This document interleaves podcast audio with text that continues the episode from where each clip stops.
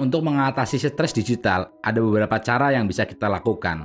Antara lain, detox sosial media. Detox sosial media yaitu menghentikan penggunaan sosial media dalam waktu tertentu. Melakukan detox sosial media mengurangi aktivitas untuk scrolling atau memberi komentar serta like.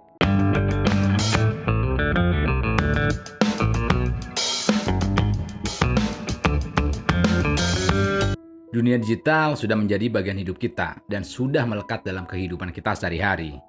Mulai dari sarana untuk mencari hiburan, pembelajaran, dan kegiatan profesional. Ditambah lagi, pandemi memaksa kita untuk melakukan kegiatan serba digital. Dari pagi hari sudah diawali menatap layar untuk online meeting atau online school. Kemudian saat istirahat, scrolling sosial media, berita, atau e-commerce. Di balik kemudahan mengakses informasi, Ternyata dunia digital mempengaruhi kondisi psikologis kita. Stres digital. Yap, ini adalah hal yang membuat kita stres karena kesibukan atau aktivitas kita di era digital saat ini. Untuk lebih lengkapnya, yuk kita cek apa saja macam-macam stres digital itu. Pertama, information overload. Setiap hari selalu menerima notifikasi puluhan atau bahkan ratusan dari email atau sosial media. Banyak pesan yang diterima berarti banyak informasi yang perlu dicerna. Terlalu banyak informasi yang diterima, otak akan mengalami kelelahan dalam mencerna informasi. Kemudahan dalam mengakses berbagai hal membuat orang mudah melakukan banyak kegiatan dalam waktu yang bersamaan. Niatnya melakukan dua hal dalam waktu bersama agar lebih efisien. Ternyata otak tidak mampu menerima informasi yang banyak secara bersamaan. Terlalu banyak informasi maka mempengaruhi kapasitas otak untuk mencerna otak dapat mengalami kelelahan yang dapat menyebabkan individu merasa stres. Kedua, anxiety available. Informasi baru yang terus bertambah serta notifikasi yang muncul setiap saat membuat diri kita harus selalu siap sedia merespons. Hal ini menyebabkan adanya tuntutan dan tekanan untuk merespon pesan sesegera mungkin. Orang cenderung akan mengecek notifikasi terbaru dan berusaha untuk membalas sesegera mungkin. Kalau tidak bisa membalas pesan dengan cepat, akan muncul perasaan gelisah, Kondisi seperti ini yang dapat memicu orang mengalami stres. Ketiga, FOMO. FOMO adalah singkatan dari Fear of Missing Out.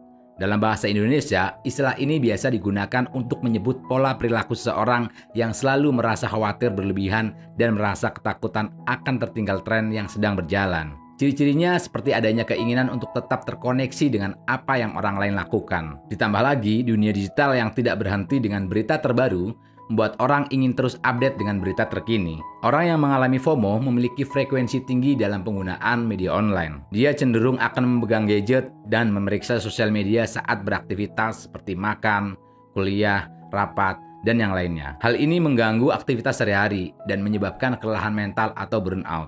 Untuk pembahasan lengkap mengenai FOMO ini, teman-teman bisa tonton video saya yang khusus membahas sindrom FOMO ini. Linknya ada di deskripsi. Keempat, approval anxiety. Sosial media menjadi wadah untuk berbagi foto, video, dan tulisan pada orang lain.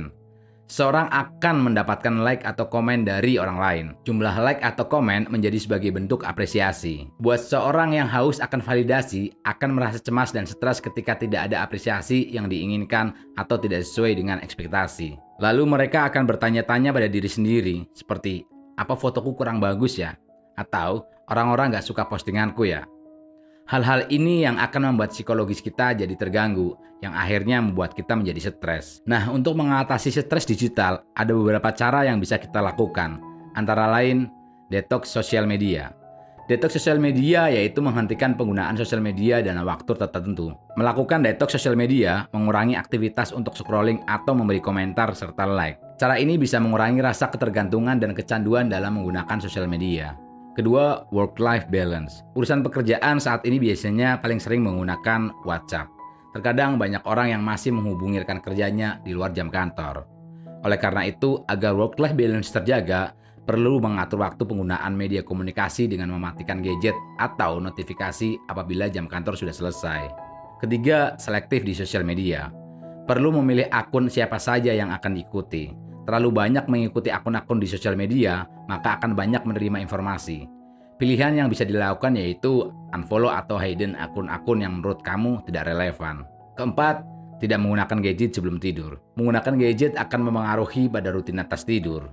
Awalnya sudah terasa mengantuk, namun tiba-tiba kantuk hilang karena keasikan scrolling di sosial media. Lebih baik jika 15 atau 30 menit sebelum tidur sudah mematikan ponsel agar tidur lebih nyenyak dan lebih nyaman. Kelima, melakukan aktivitas lain. Kita bisa melakukan kegiatan yang kita suka atau hobi untuk menghindari penggunaan gadget berlebihan. Misalnya olahraga, membaca buku, atau bersih-bersih rumah. Melakukan aktivitas lain dapat mengimbangi penggunaan gadget yang berlebihan. Keenam, membangun relasi yang bermakna.